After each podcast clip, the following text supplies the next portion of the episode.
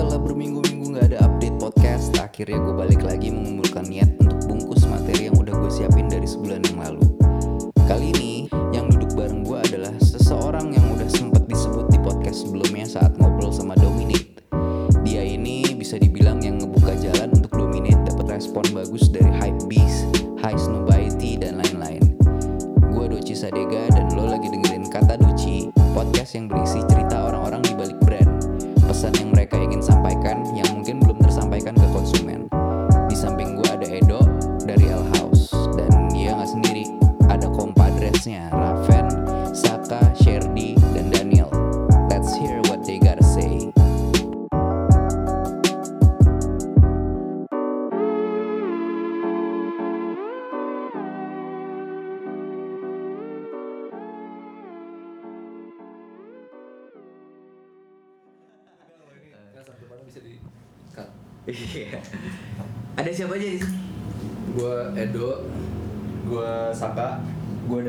Gua Raven. Gue Sherdy. Dan kami dari Iya. Oke. kita lagi di atas. eh, ini lagi di kantornya L House, Taka, Orbis. Kantor. Taka sih ini. Oh, ini kantornya Taka. Kita Oke. minjem. Hmm. Pertanyaan awal, eh, kalau kita ngomongin L House, kita mundur berapa tahun sih? Berapa ya? Kita Hmm. bikinnya tahun 2010 ya, pernah dua Ya, tahun. ini masuk tahun ke-9 berarti. Oh, masuk tahun 9 Iya, iya. What started this brand? Apa? Eh, Dulu lagi um, iseng. iseng. Iseng. Dulu 2009 lagi hot-hotnya thread uh, denim heads di Kaskus. Mhm. Terus orang-orang yang lebih aktif akhirnya bikin forum sendiri. Hmm. Tahun 2009 tuh Daraku Biru, Hmm. terus ada pameran Wall of Fates. Hmm. Kita kayak terlibat lah dalam circle itu. Hmm. Terus akhir tahun 2009 kita kayak ngapain ya ngapain ya coba bikin juga kali ya tapi yang lebih premium dibanding kayak market ada pada masanya Hmm. tapi yang kayak orang sini jadi mampu Hmm. terus jadi deh Iya. Awalnya sebenarnya yang lucunya adalah di awal gue dan Raven waktu bikin tuh kita bukan anak denim ya Ravennya sebenarnya gitu kayak Hmm. gue mungkin kayak misalnya zaman dulu dan Raven kayak lebih into ke fashion kayak sekarang gitu mungkin malah karena stickers ya kita kayak bisa jadi connected ke industri Iya. itu karena pertemanan sneakers kita gitu kayak zaman dulu kita awal-awal bisa dijual di Orbis bisa dijual di Penny gara-gara kita temen-temennya dulu- yang dari temen-temen masa kayak forum Futurama dulu Hmm. Iya. Dari Futurama. Iya forum Futurama forum zaman dulu Futurama Oke. masih ada forumnya tuh. 2007 Oh, 2008 Hmm. Temen tadinya berdua doang, Edo sama Raven. iya Iya. Terus Terus sekarang ya ini ada CRD Daniel Saka yang sekarang timnya kayak selalu berdelapan gitu. Hmm. tujuh ya enam tujuh delapan ya tambah anak magang soalnya kan.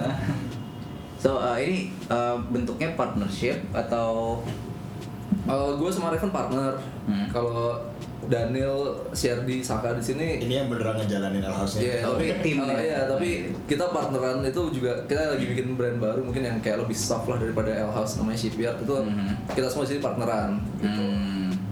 Ya jadi ada ada sub brand. Ada ada sub brand ya di sub brand itu kita Ini seragamnya cuy. Oke.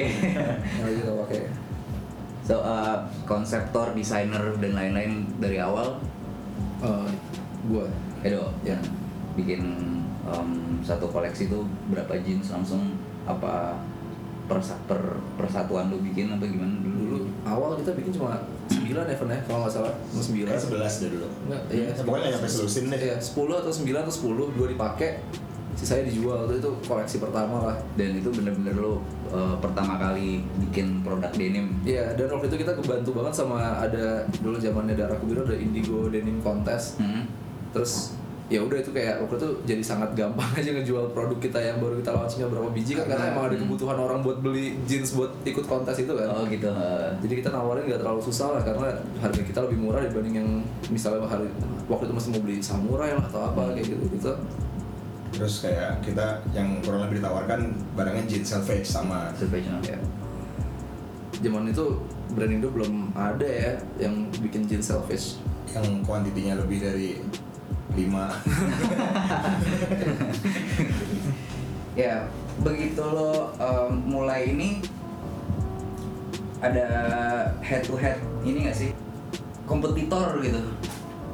Dulu kita nggak serius-serius amat ya. Hmm. Bahkan mungkin sampai sekarang juga kurang serius ya juga bingung gitu kompetitornya siapa ya. Hmm. pas kita mulai dulu yang brand jeans yang lainnya nggak eh, pas awal banget kita mulai nggak ada yang main di price range kita. Hmm. Dulu kita main 800 ribu pertama iya pertama 800 ribu Jeans tahun pertama. 2010 tuh 800 ribu harganya ya untuk dulu jeansnya tuh yang lain yang tersedia yang gue inget sih dulu udah ada uh, Mischief, ada Hmm. PMP, Hmm. Vision Mission Vision. Mission punya anak Prasmul dulu. Hmm. Itu mereka price range kayak 400-an, 500 gitu paling mahalnya. Hmm. Terus pada marketnya 800 ribu itu belum ada dulu. Hmm.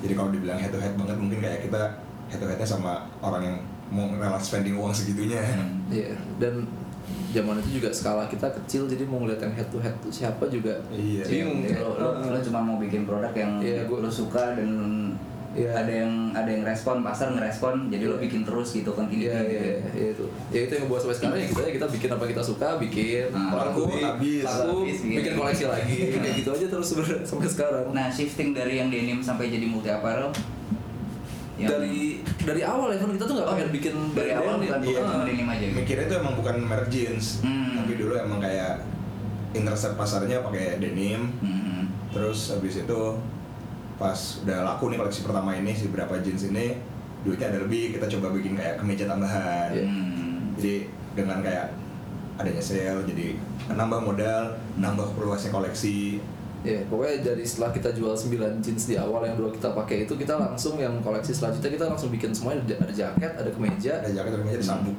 Ada sabuk, ada celana, ada dompet waktu itu. Karena kita Oh, dari awal banget pengen bikin kayak iya Kayak walaupun ya. iya walaupun jumlahnya paling kayak dompetnya cuma bikin selusin, sabuk selusin, kemeja dua lusin. Tapi kayak dari awal kita pengen Hmm. bikin full collection menswear gitu. Ah. Ya, jadi jangan merek jeans aja nih. Ah. Soalnya dulu gimana ya? Karena ya itu tadi kayak tadi kita bilang di awal kita di awalnya masuk tuh emang kita suka jeans tapi kita bukan kayak anak jeans anak Anak jeans jeans. jadi kita ya emang dari awal pengen bikin barang apa yang kita pakai gitu itu yang Hmm. bikin Nah, desainnya oleh evolve sampai sekarang juga ya kita bikin barang apa yang kita pakai sampai akhirnya expand ke tim-tim yang lebih luas lagi langsung di tahun yang sama apa Hmm, Saka tuh ada di tahun 2013 ya 12. 12 atau 13 waktu kita pertama kali waktu kita mau buka toko Iya. Hmm. Saka tuh sebelumnya kerja di ini di Woodstep dulu sebelumnya Hmm. terus pas habis dari sana terus kayak ayo bantuin aja sebenarnya ya kayak di sini tuh semuanya ya temen temen main yang Sebenarnya- akhirnya kayak ayo deh oke kerja bareng gitu dari sebelum dari pertama kali gue kenal Edo Edo sama Saka tuh temenan udah lama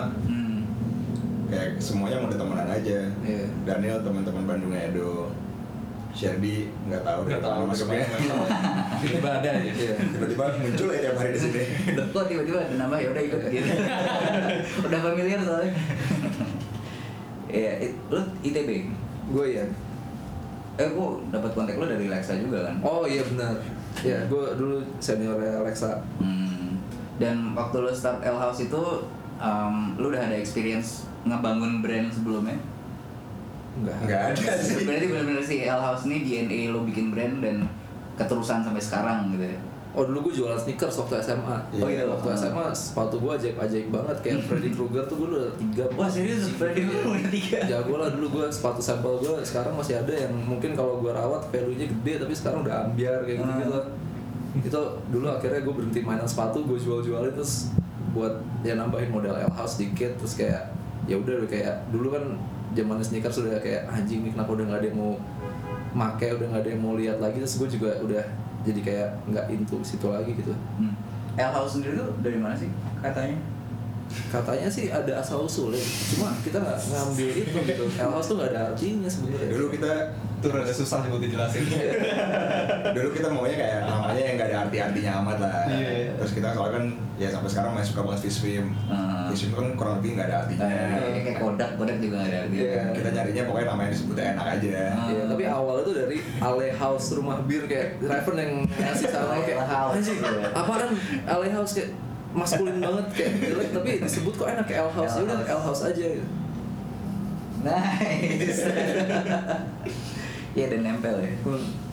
Terus um, gimana caranya uh, sampai ada di radarnya masuk hypebeast dan lain-lain dan sampai ada seller dari uh, eBay sama luar gitu. Prosesnya seperti apa?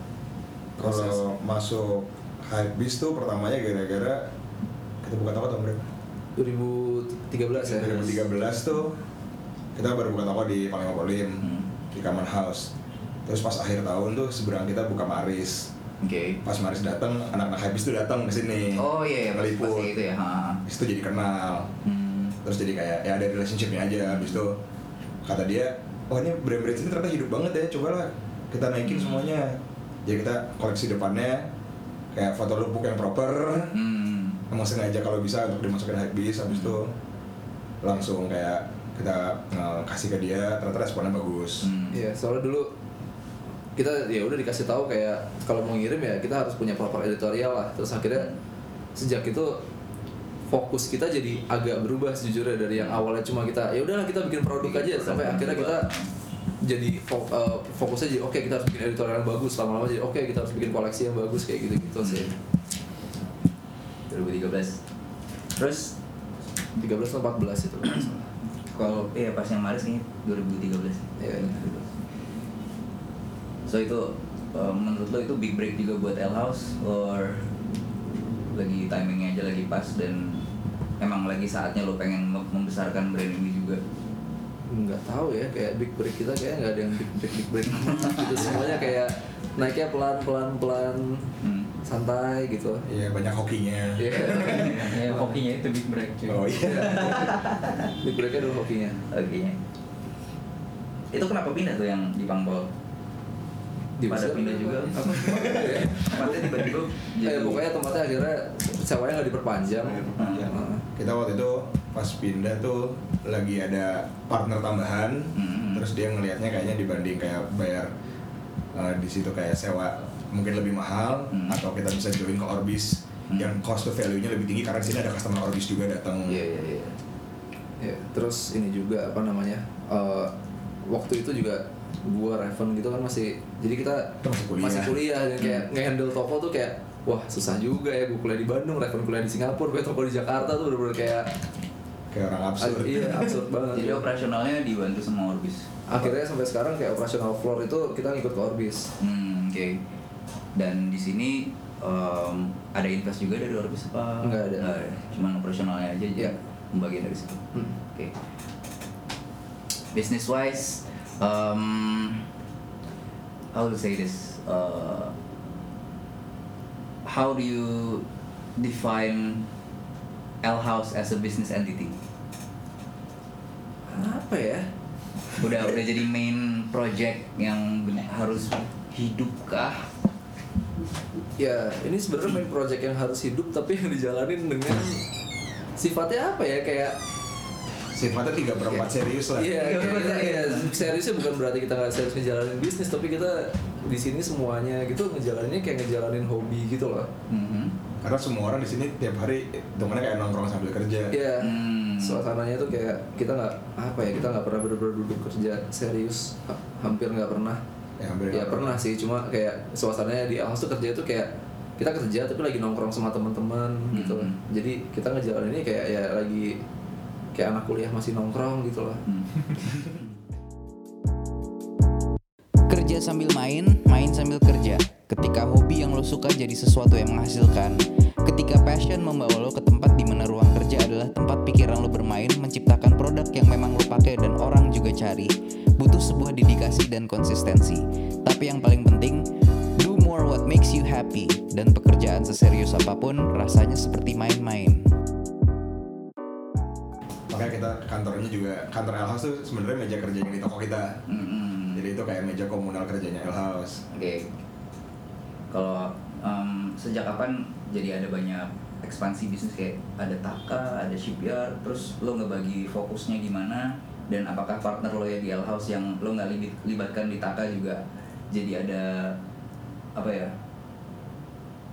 Enggak, enggak ada apa-apa. Nggak ada apa-apa. Maksudnya kayak di sini kayak Karena basically kita nongkrong sih sebenarnya. Ah, iya, iya. Santai aja. Dan Iya, maksudnya kayak nggak ada- nggak ada yang tabrakan juga kan secara kayak Saka dan. Sherdy di sini kayak ngejalanin brand lain yang Punya mereka sendiri. punya mereka sendiri apa Hmm. segala macam sebenarnya kayak gitu aja gitu kita di sini profesinya cuma pencari uang kayak kalau Taka tuh Hah? emang tadinya udah kayak emang tadinya kita jadi main bareng aja Hmm. terus kayak Saka sama Sherdy juga mereka kayaknya mereka dulu punya kayak kayak bikin ini seru nih tapi ini nggak masuk kalau di L House bikin Hmm. sendiri kayak gitu gitu aja Jadi passion project Iya, sendiri gitu iya, ya. iya, betul. What's next for L House? Koleksi baru, Koleksi baru. mungkin collab-collab itu juga mungkin bakal ada. Hmm. Kalau dari industrinya, menurut lo ada kayak gimana sih sekarang kayak naik turun biasa aja gini-gini aja di Indo di Indo, ha? Naik turun. naik turun Iya. kayak sebenarnya apa ya? Pasarnya tuh makin gede tapi kayak ni- eh, sekarang kayak ngomongin fashion tuh jadi niche-nya makin spesifik ke komunitas makin kecil-kecil kayak lu bisa ngomongin ada komunitas pecinta sneakers lokal, pecinta kaos lokal, Hmm. pecinta denim lokal itu kayak semuanya makin niche dan apa ya? Kadang beririsan, kadang juga jauh juga gitu. Hmm. Jadi apa ya? Makin sebenarnya pasarnya makin gede tapi gimana kita bisa masuk ke pasarnya itu tuh. Oke. Uh, recent collaboration bisa diceritain? Sem- sempat sama si Abim ya? Apa Oh. itu itu itu Taka? Nggak? Itu. Iya. kalau sama Abim Abim kemarin kan sempat bikin noise showcase nya dia Mhm. kayak uh, konser dia sendiri Hmm. terus Alex itu supportnya karena kita teman sama Abim dari lama banget dari SMA gue Hmm. teman Abim dari SD Hmm.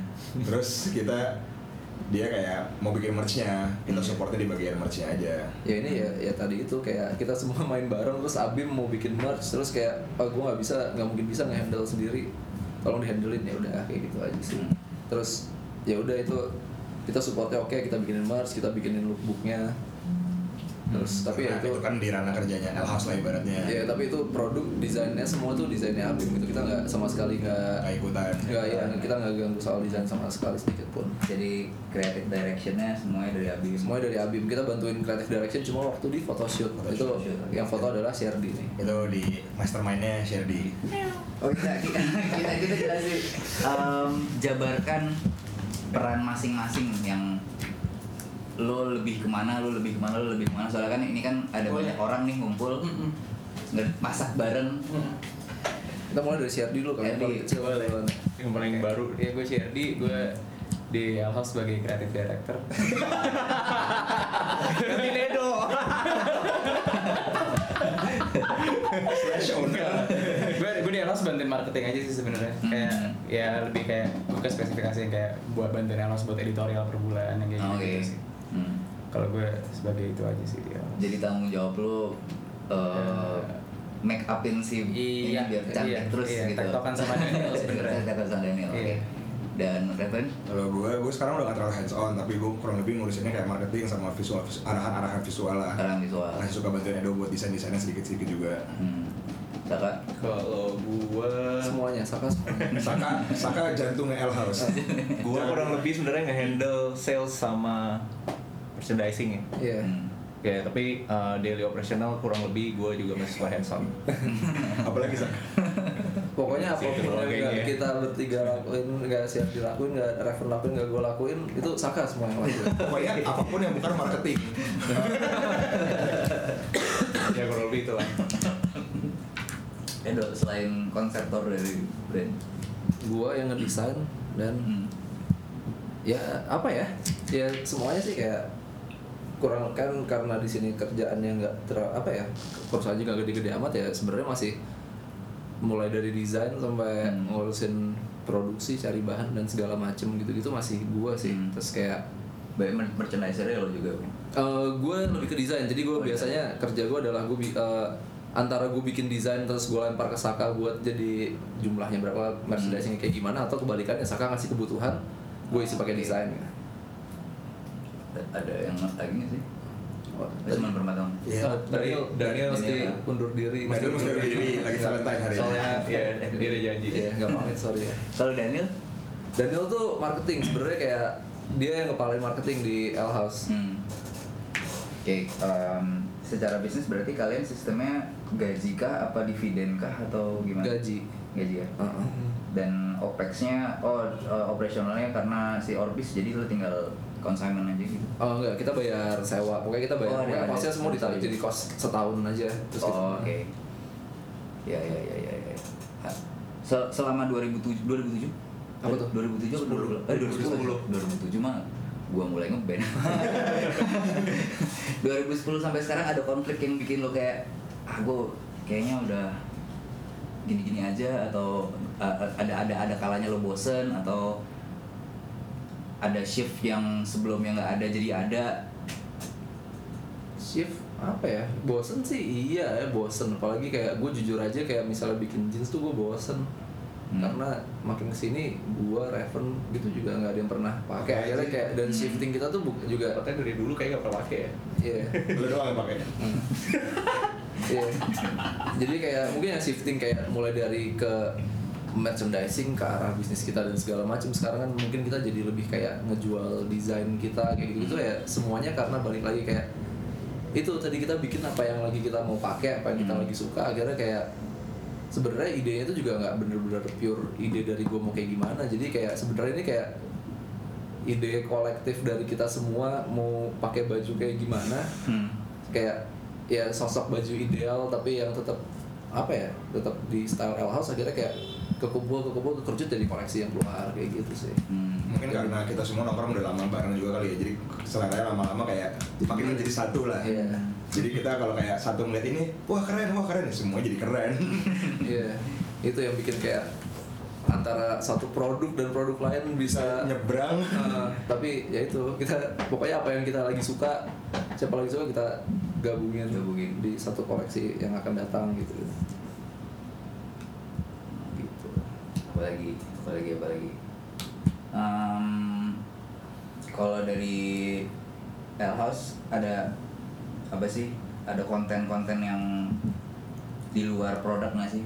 Kayak lo bikin event lah atau lo jadi konsultan desain bentuknya belum pernah sih ya kayak kalau misalnya bikin event tuh kita eh, terakhir event itu yang event sendiri tuh yang waktu si Noise itu kan sebagai sponsor jadi kita nggak sebagai Membantu, sponsor sih kita cuma. Supporting, ngebantu, ya supporting. supporting terus sebelumnya mungkin ada yang sama Thrive Hmm. itu sama Thrive sama frekuensi antara yang kita bikin koleksi Thrive dan frekuensi antara yang bikin motornya pokoknya kita bikin koleksi Merchandisingnya. Merchandising. eh, eh, kayak based on motor Motornya. dan musik yang dibikin oleh Thrive dan frekuensi antara Kita ngerespon dari sisi garmennya jadinya. Hmm, itu kita bikin event di Orbis.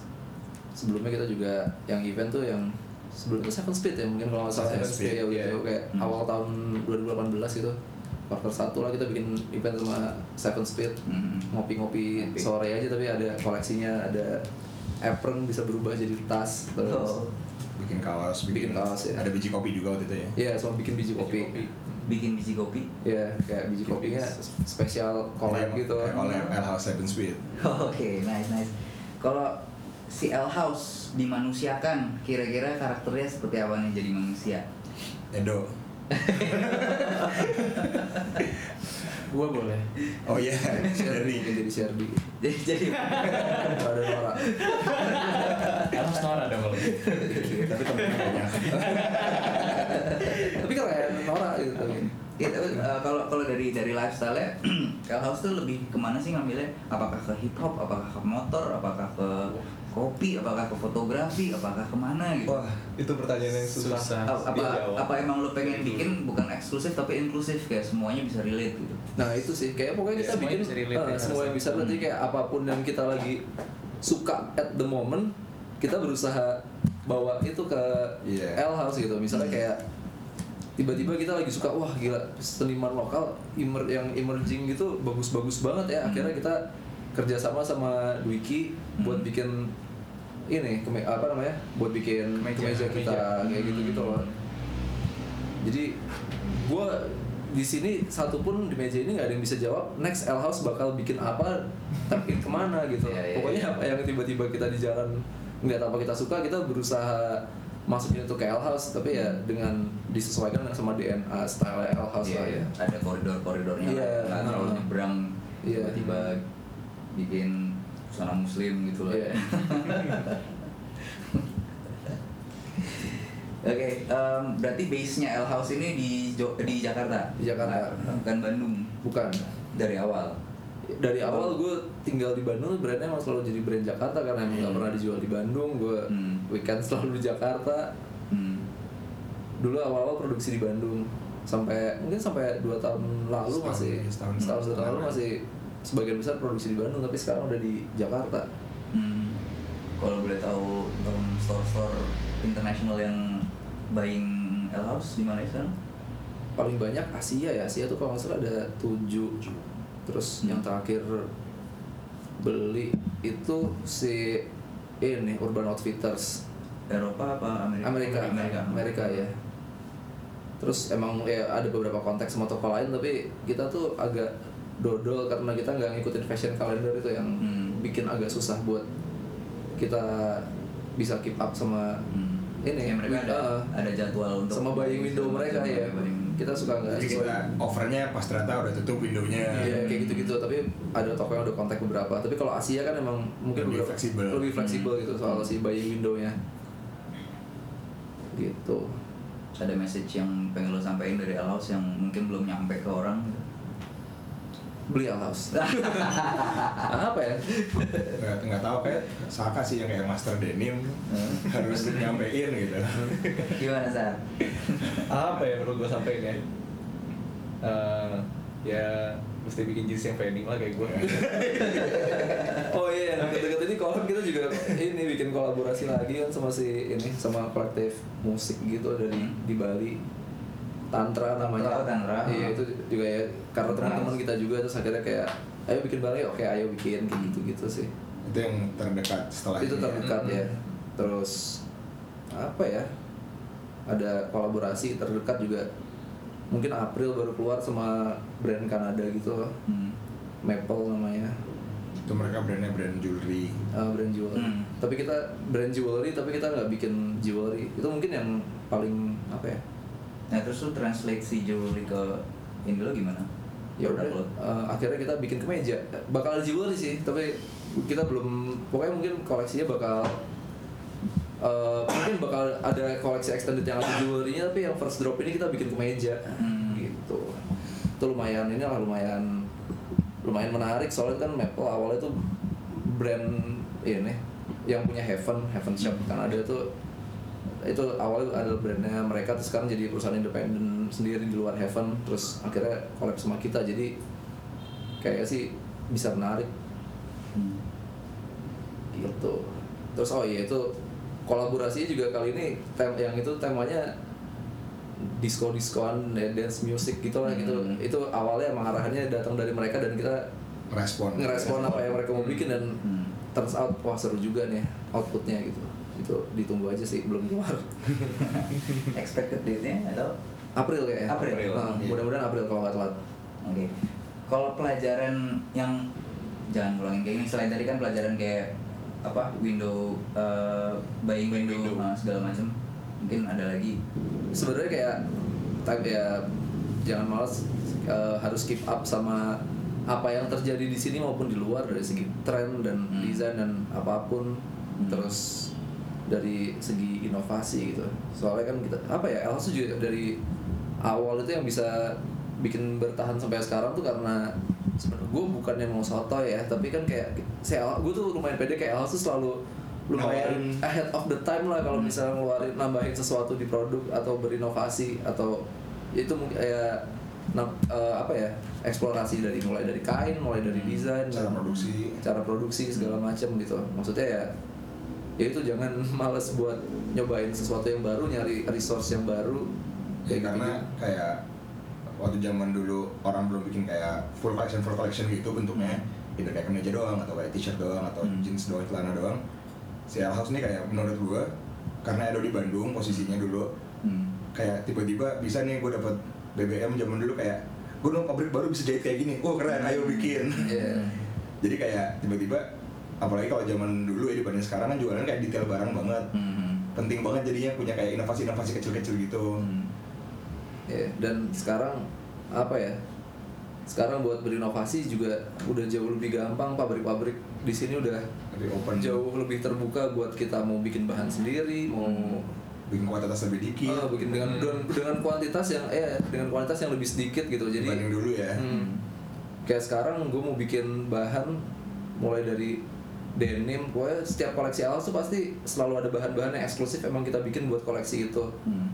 Dulu tuh nggak mungkin waktu kita pertama kali bikin tahun 2010 tapi next collection kita punya bahan mulai dari yang kayak print kita punya yang eksklusif di buat kita itu di bahan di bahan tencel terus kita punya pokoknya bahan-bahan mulai dari yang bahan yang sifatnya weaving ditenun buat kita itu ada print buat kita ada terus kayak bahan-bahan waterproof itu juga ada itu kayak itu pabrik-pabrik udah mulai sadar industri lokal udah mulai kuat dan mereka udah mulai terbuka jadi ya ini sih ke depannya kayak kita harus tetap eksplorasi buat selalu kerja sama sama supplier baru dan apa yang baru. Kita nyoba selalu bikin teknik produksi yang baru bahan yang baru desain baru gitu.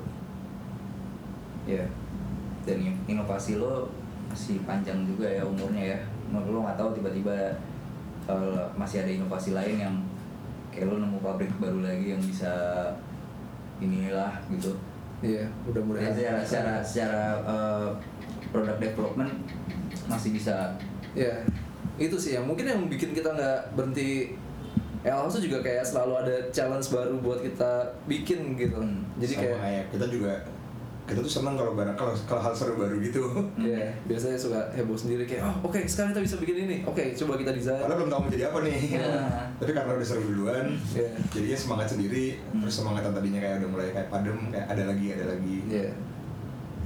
kalau kita ngomongin tren 2019 ini uh, bakal ada respon dari lo nggak? Dari dari segi brand.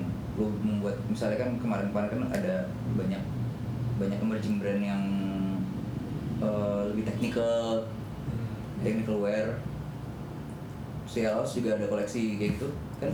Elhouse ada sih kayak barang yang kemarin ada fest segala macam. Ya, mungkin kalau misalnya dari segi techwear gitu, emang sekarang kita kayak majalah eh, kayak majalah independen luar yang emang spesifik techwear kayak gitu-gitu emang jadi sering entah gimana jadi kayak shifting dari kita sering masuk majalah-majalah atau blog-blog denim tiba-tiba kita jadi ada di blog techwear gitu. Tapi apa ya kita nggak pernah nggak pernah berusaha ngedefine kita sebagai merek techwear gitu. Mungkin emang rootsnya tuh selalu bakal selalu kayak kita L House adalah bikin barang yang utilitarian gitu. Hmm.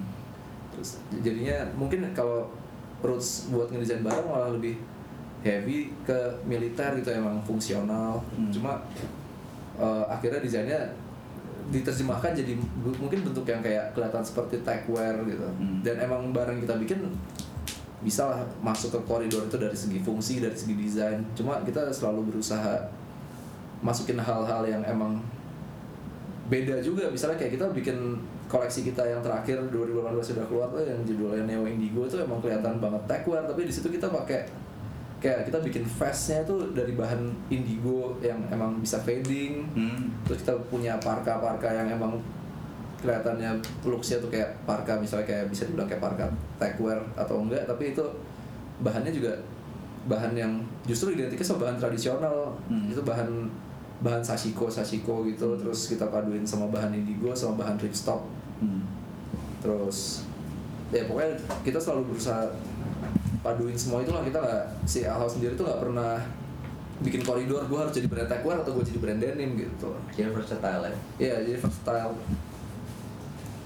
dan itu salah satu um, advantage lu dari awal karena lu juga nggak pengen ngotakin L House jadi brand yang definisinya cuman ya satu kata misalnya brand denim brand ini brand ini tapi lu bisa masuk ke semuanya tapi masih ada DNA nya si L House Iya. Ya pokoknya mungkin ya kita nggak pernah bikin baju cewek sih se- sejauh ini tapi kayak ya pokoknya apa pun yang L House bikin tuh bakal seputar menswear aja yang kita bikin Hmm. gitu. Entah apa pun tuh bentuknya nanti bisa jadi dompet lah atau sepatu Hmm. tas atau kacamata atau apa pun pokoknya kita bakal ada selalu di Karena koridor menswear. kayak baju L House zaman dulu mungkin dari kualitas ya beda ya Hmm. tapi kalau ngeliat dari desain sih gue melihatnya kayak baju L House sama sekarang tuh yang berbeda banyak tuh bukan di kayak jenis bajunya Hmm. tapi lebih ke siluet aja Hmm. karena dulu ya dulu kita juga pakai baju lebih slim sekarang pakai baju suka lebih gombrong Hmm. jadi baju sekarang ini House bikin juga lebih gombrong aja kayak ngerespon baju yang kita pakai sendiri Hmm. tapi sebenarnya ini kemeja ini kayak 2011 gitu 2010 bahkan mungkin ya. iya mungkin dari makan rajab Iya, 2010 2011 ya. Iya.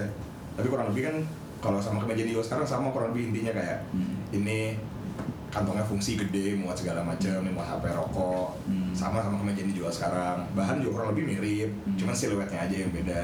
Hmm. Iya ada any last word yang bisa di share di meja ini. apa ya? Eh, lagi. Gini gini biasanya biasanya pertanyaan em, pertanyaan klise. Untuk respon gue pengen bikin brand nih ya kan? Ada orang pengen bikin brand dan mereka look up ke L House.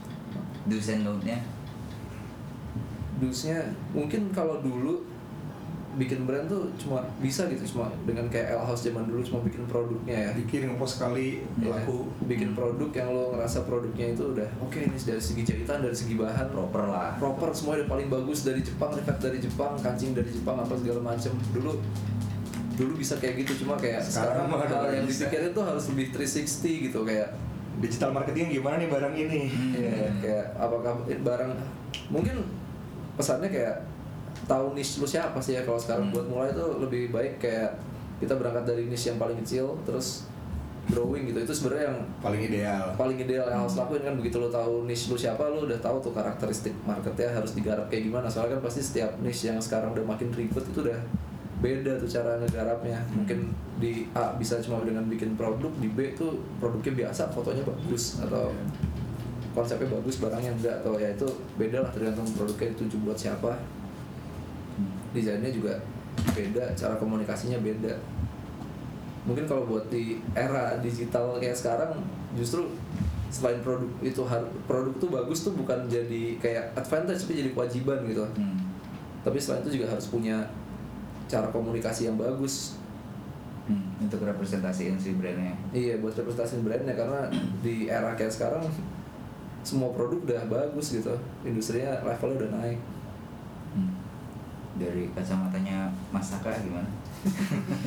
Kalau dari gua mungkin simple kayak kalau lu bikin brand ya lu harus tahu lu mau bikin apa, konsekuensinya lu juga harus tahu siapa yang mau pakai barang lu sama siapa toko mana yang bakal mau nge-carry barang lu gitu. Hmm. Itu aja sih kalau menurut gua. Reven.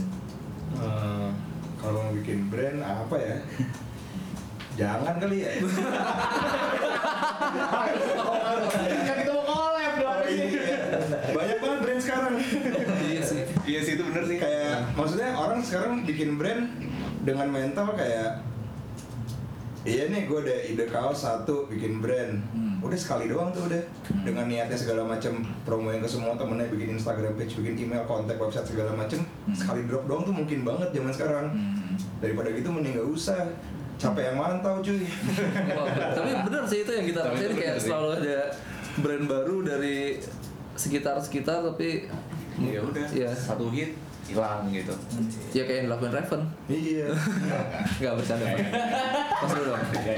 Aja sebenarnya ya sebenarnya pesan subliminal dari gue bikin podcast ini adalah bukan encourage orang untuk bikin brand tapi encourage orang jangan bikin brand karena bikin susah gitu. Iya, Jadi tapi lo se- harus makanya lo harus dengerin insight-insight dari brand owner kalau ini tuh nggak gampang gitu nggak cuman lo punya ide terus dijadiin kaos terus lo bisa jualan terus itu brand yang akan establish 10 tahun depan gitu. Dan sebenarnya kayak kalau lu mau bikin brand mungkin lu apa ya semua adalah brand itu kan sekarang kayak yang Personal harus- brand. iya apa pun itu adalah brand terus kayak yang lu lakuin tuh nggak harus selalu bikin baju gitu mungkin semangat zamannya waktu L House bikin itu dibikin tuh adalah bikin baju Hmm.